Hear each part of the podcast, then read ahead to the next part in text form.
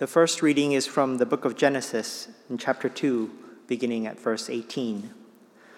Then the Lord God said, It is not good that the man should be alone. I will make him a helper fit for him. Now out of the ground the Lord God had formed every beast of the field and every bird of the heavens, and brought them to the man to see what he would call them. And whatever the man called every living creature, that was its name. The man gave names to all livestock, and to the birds of the heavens, and to every beast of the field. But for Adam there was not found a helper fit for him. So the Lord God caused a deep sleep to fall upon the man, and while he slept, took one of his ribs and closed up its place with flesh.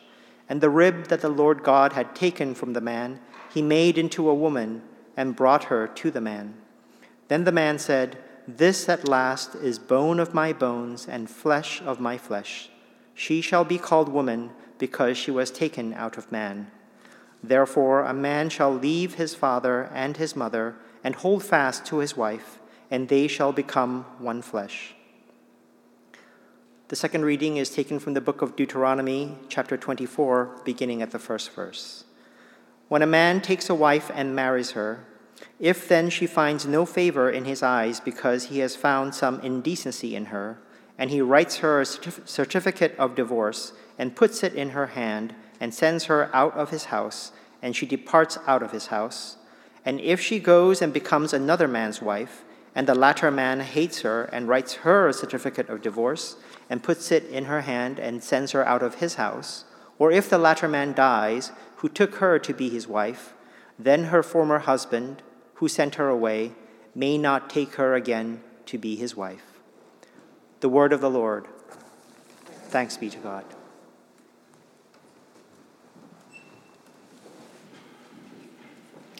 The Lord be with you. The Holy Gospel of our Lord Jesus Christ according to Matthew. To you, Jesus, Jesus said, it was also said, Whoever divorces his wife, let him give her a certificate of divorce.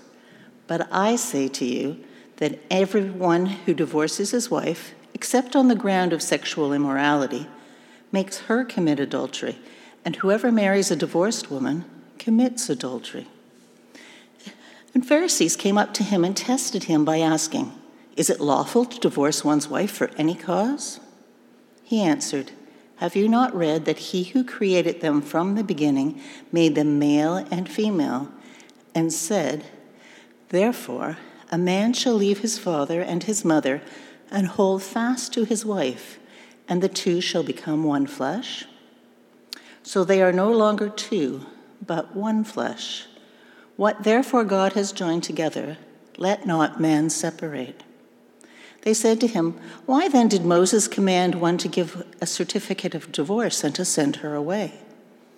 He said to them, Because of your hardness of heart, Moses allowed you to divorce your wives, but from the beginning it was not so. And I say to you, whoever divorces his wife except for sexual immorality and marries another commits adultery. The Gospel of Christ. Praise to you, Lord Jesus Christ. As we remain standing, let's pray together. Heavenly Father, we pray that your Spirit would be given freedom to move in our midst, to teach, to heal, to hold, to comfort, that we would behold the truth and love of your Son, Jesus. For we pray this in his name. Amen. Would you be seated, please?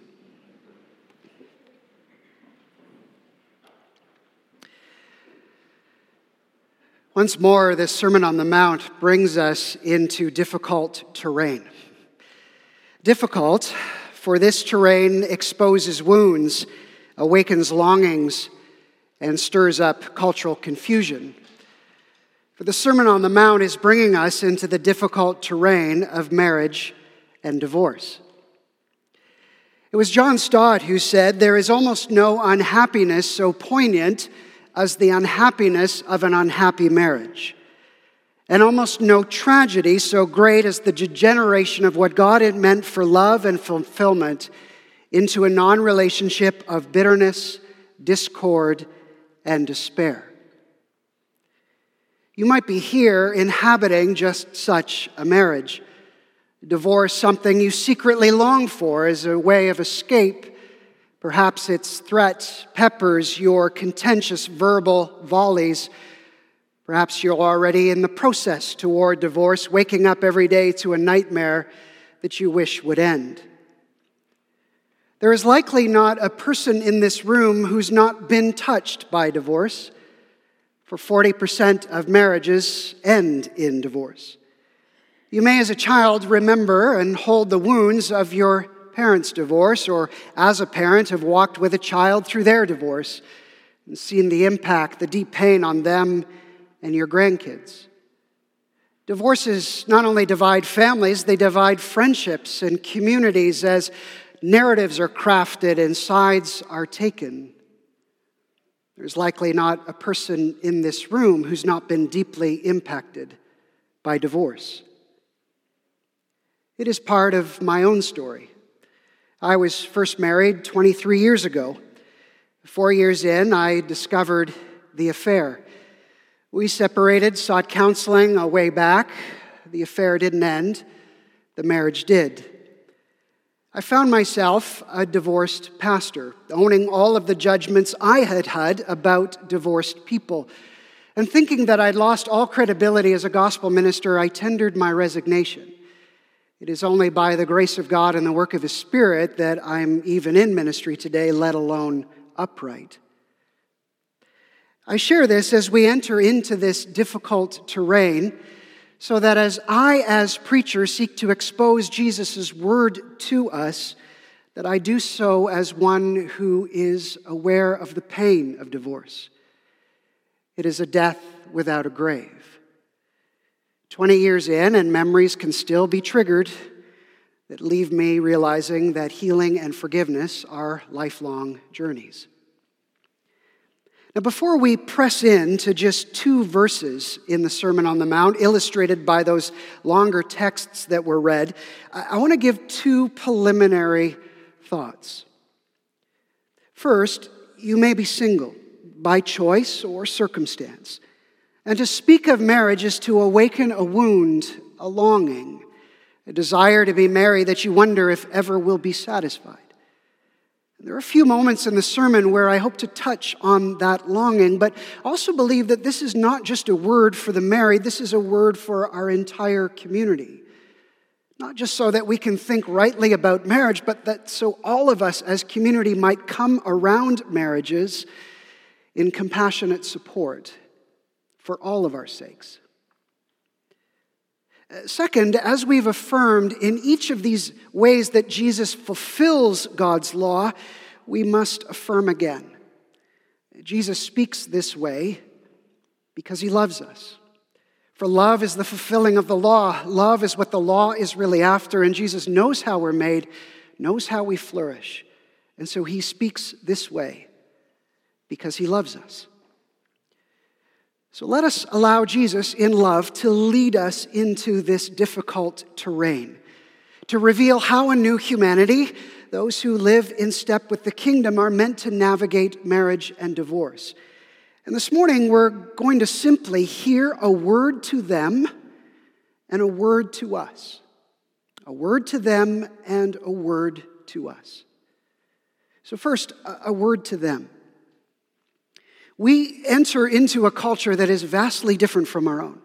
And so, before we can cross the cultural divide to apply this word to us, we first need to hear it as they would hear it. This is a culture where grievously women were considered property property of the men in their lives, property of their fathers until they got married, and then property of their husbands. And as property, women were not able to get a divorce. Only a husband could be granted a divorce. As property, this had bearing on how adultery was defined. This was a culture in which there was only one victim of adultery the man. If a man slept with another's wife, he had only committed adultery against her husband, not his wife, for she was property. Into that culture, Jesus speaks. Verse 31 It is also said, once more, Jesus uses a line that is awakening in his listeners how the religious leaders interpreted the law to them. It is also said, Whoever divorces his wife, let him give her a certificate of divorce. Now, Jesus here is pointing to the only text in the entire Hebrew scriptures that said anything about divorce. It was part of our first reading. It was considered the lex talionis of marriage law.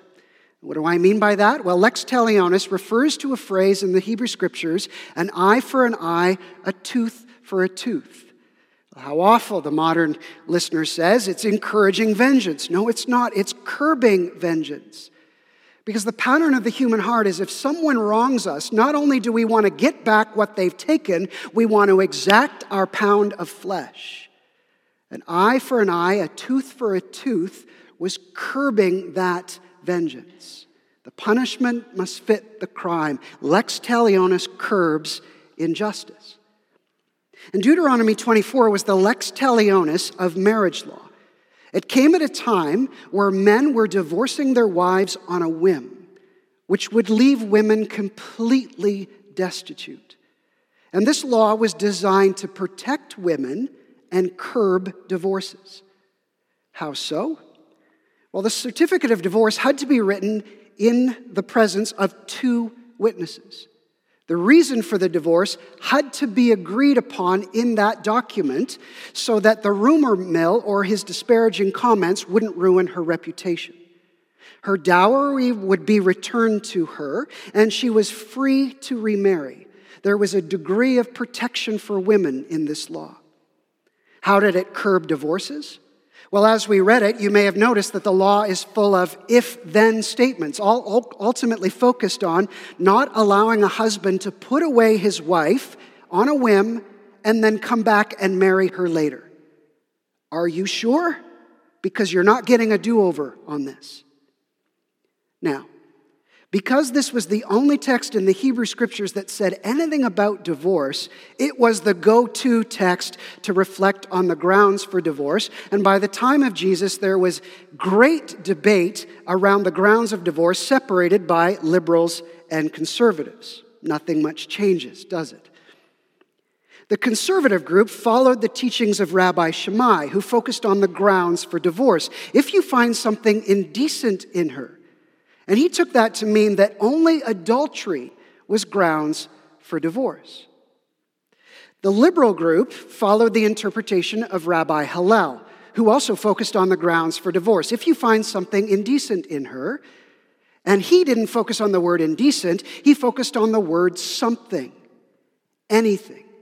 For Rabbi Hillel, the grounds for divorce cover the gamut. She burned dinner, spoke disrespectfully to his parents, was quarrelsome, even if he didn't find her appealing. This was grounds for divorce. Anything that was caused embarrassment or annoyance to a husband was grounds for divorce according to Rabbi Hillel. Now, which interpretation do you think was favored and taught by our conservative Pharisees? You might think it was the conservative approach, but we would be wrong. They were men. The liberal approach was far more to their benefit. As one commentator noted, divorce amongst the Pharisees was an open scandal. And the conversation we read from Matthew 19 fills that out. They come to Jesus with a question designed to trap him Is it lawful to divorce your wife for any cause? They had taken a concession meant to protect women and curb hasty divorces, not as a license to divorce, but as a command to do it. Verse 7 Did not Moses command us to give? Every divorce to them then had godly sanction.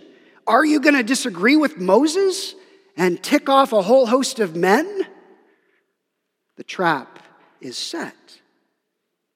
You have heard that it was said. But I tell you, Everyone who divorces his wife except on the grounds of sexual immorality makes her commit adultery. And whoever marries a divorced woman commits adultery. Now, what are we to make of Jesus' response? Well, first, I think we have to see Jesus' deep compassion for women, not only in limiting the grounds for divorce but when he does affirm adultery as the grounds that Moses had in mind, he phrases it in a way that no one else would. Remember, this is a culture where only men were considered victims of adultery. And he says this If you divorce your wives, you make her an adulterer. If you marry another, you are an adulterer. He's putting all of the responsibility on men. In a sermon on this text, Gerald Johnson points out for the first time in history, men are being forced to come to terms with how their choices and actions affect women. In other words, persons, not property. You have heard that it was said, but I tell you. But what ultimately sits behind Jesus' response is a deeper conviction around the nature of marriage. He invites the Pharisees in his longer conversation not to focus on the grounds for divorce, but rather the purpose of marriage. And he draws their attention to the book of Genesis, where he says, Therefore, a man shall leave his father and mother, be joined to his wife, and the two will become one. He's saying marriage is intended to be permanent, death do us part. But there is something that separates what God has joined together except on the grounds of sexual immorality, affirms Jesus.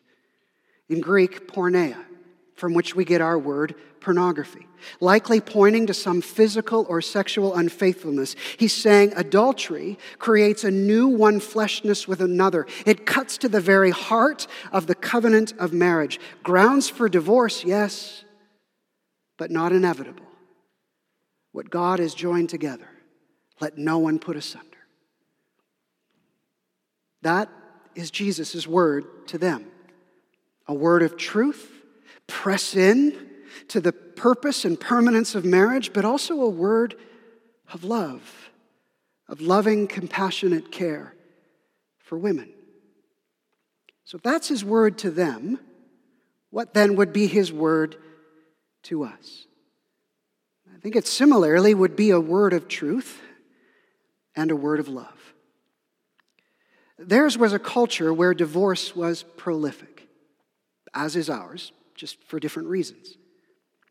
It's not only accepted in our culture, it's often encouraged. In the 2000s, early 2000s, the Toronto Star published an article where a sociologist was encouraging people to think of their first marriage as a trial marriage. Consider it such. Work out the kinks, figure out how it all works out, and then you'll give your second marriage, your real marriage, best chance possible. But the stats don't bear that out. Two thirds of second marriages end in divorce. In their book, Divorce and When to Let Go, the authors wrote this Letting go of your marriage, if it's no longer good for you, can be the most successful thing you've ever done. Getting a divorce can be a positive, problem solving, growth oriented step, a personal triumph. So, what would be Jesus' word of truth to us?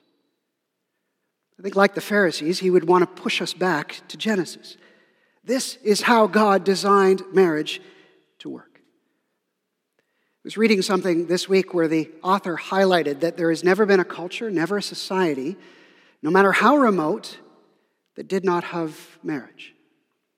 It just makes sense because God created marriage the day he created us. It's deeply ingrained in our humanity.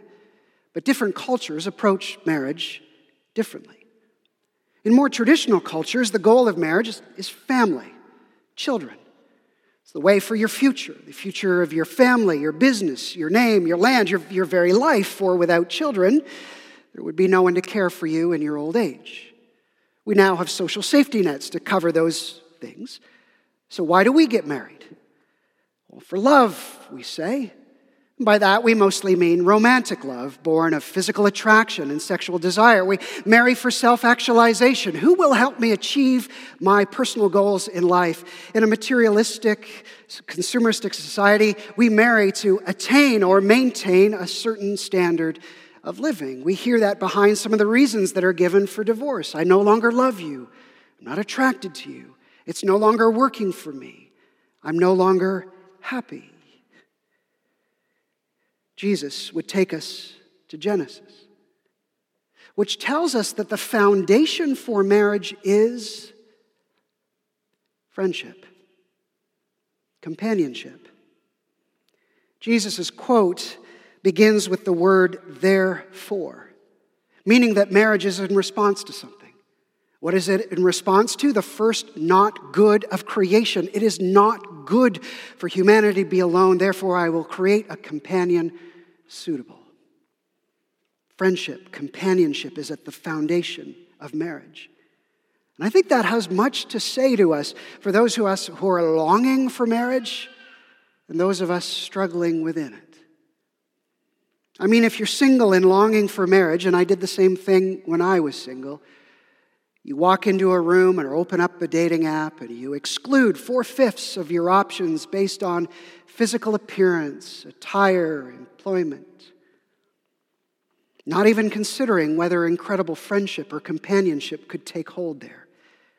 Biblically, friendship is at the foundation of a marriage, and love and sexuality are meant to grow out of that. And our culture tries to reverse the order, and it doesn't work. And so we, over the years, may have passed over many with whom friendship and companionship could have grown into something more. On the other side, if you're struggling right now in marriage, where is the place of friendship? I mean, there are seasons of marriage where career and family render you roommates, co parents. And then when the kids are gone, what's left? The recovery of what you both long for may be found in friendship. Carve out time regularly to connect with one another, not over work or the kids, but just to know and be known. Plan and protect a regular date night. Build upon that foundation of friendship. In a society where divorce is prolific and accepted, even encouraged, Jesus' word of truth must also include a word on permanence. For this reason, a man will leave his mother and father and hold fast to his wife. It's the word to make a covenant. And a covenant is future oriented. When I am at a wedding and presiding at it, I'll ask the person, Do you take this person to be your spouse? Will you love, honor, protect, and be faithful to them as long as you both shall live. And the response is not, I do. Of course, it's I do. You look the best you're ever going to look.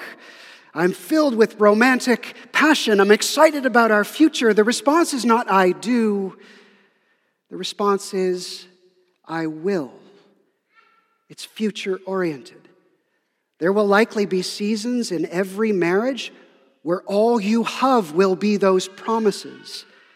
And don't see it as a prison that traps you, but rather promises that will get you through when nothing else is. And on the other side might be something far richer than you could ever have imagined. Marriage is intended to be permanent till death do us part. There may be more than a few of you sitting there considering your own or another situation and, and thinking to yourself, this is dangerous teaching. It's encouraging people to stay in harmful, abusive, destructive marriages. Jesus' emphasis on permanence does indeed stir up that reaction. In fact, in the verses after that longer conversation with the Pharisees, the disciples come to Jesus and protest. If this is what you mean by marriage, Jesus, probably better that we all stay clear of it. As a pastor, my heart has been deeply broken by encountering the state of many marriages where addiction, abuse, neglect have made home life a living hell. And I would love to sit down with Jesus and ask, What about these situations, Jesus? For these situations, in some ways, are far worse than adultery. Why there and not here? Well, the human heart has not changed. I, am sure there were abusive marriages around Jesus. But I wonder if they were just treated differently. You see, this was an age where there wasn't a whole lot of mobility. The, the town you were born in was the town you married in, the town you died in. And the custom was that the groom would build a room onto the family home where he and his wife and their kids would live. The whole family, all the generations, would live in the same home, and the in laws were just down the street. If there was abuse, you couldn't hide it. The family, the community would get involved. Perhaps this should be a critique of our own culture. We're so individualistic that we don't get involved in the relationships of others. That's their business, we say. It's not, it's all of our business. You see, when we all go to weddings, the couple are not the only ones who make vows before God. All of us are asked, Will you do all in your power to protect and uphold this marriage now and in the years to come? And we say, We will. And yes, you may not have been at the weddings of the people around you in this church, in your neighborhood, but I think this is a blanket promise.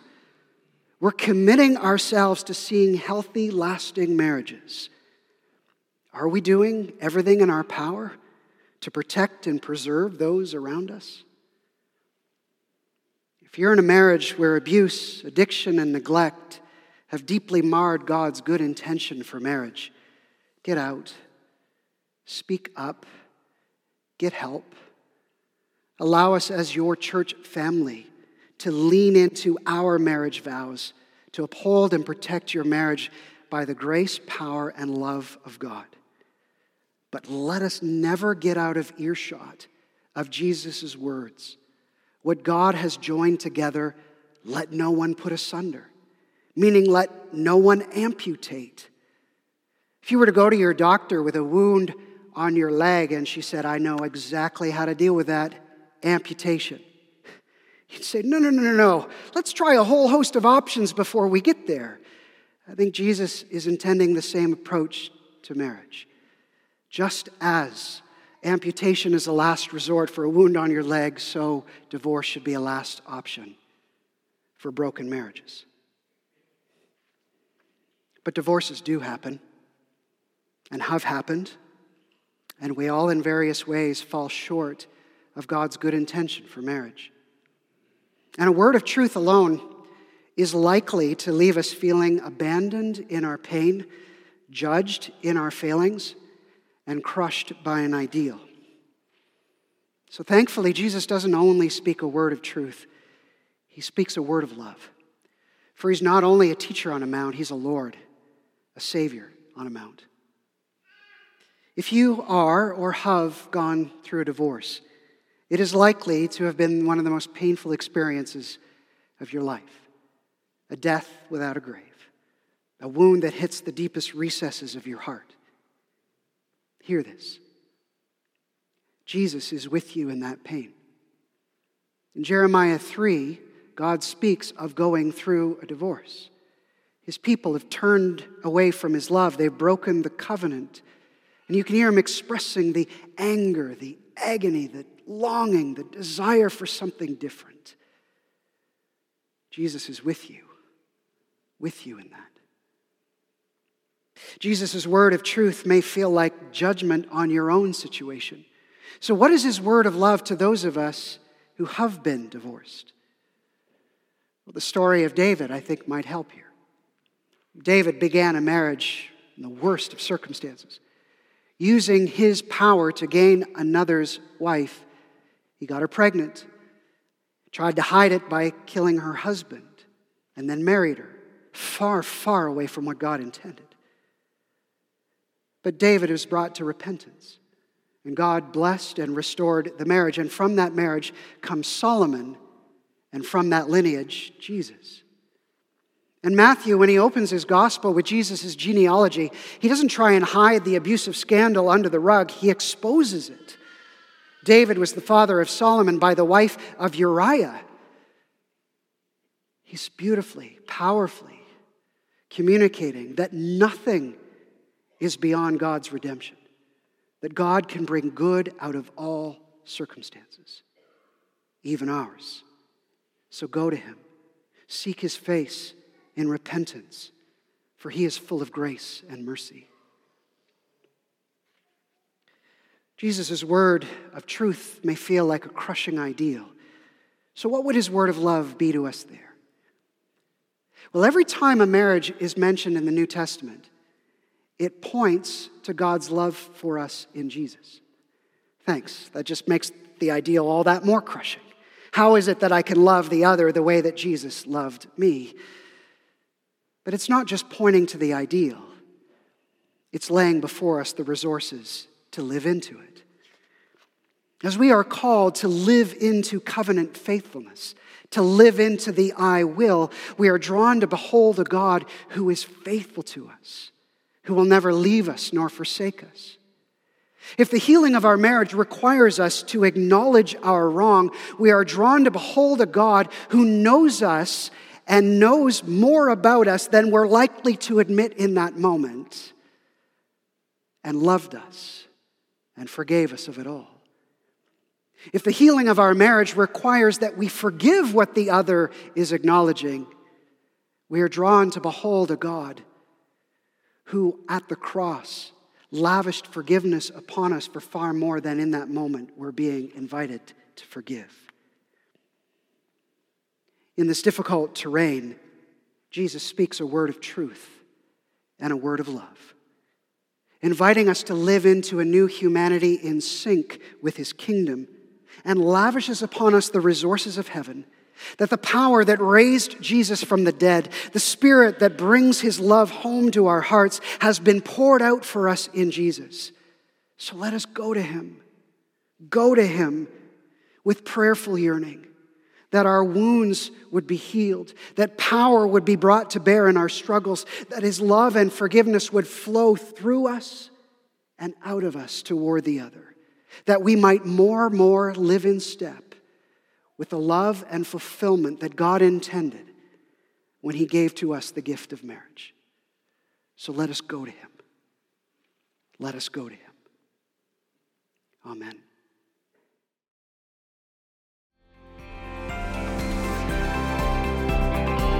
You've just listened to a podcast from Little Trinity Church in Toronto. Please check out our website at www.littletrinity.org to find out more about our ministries and services.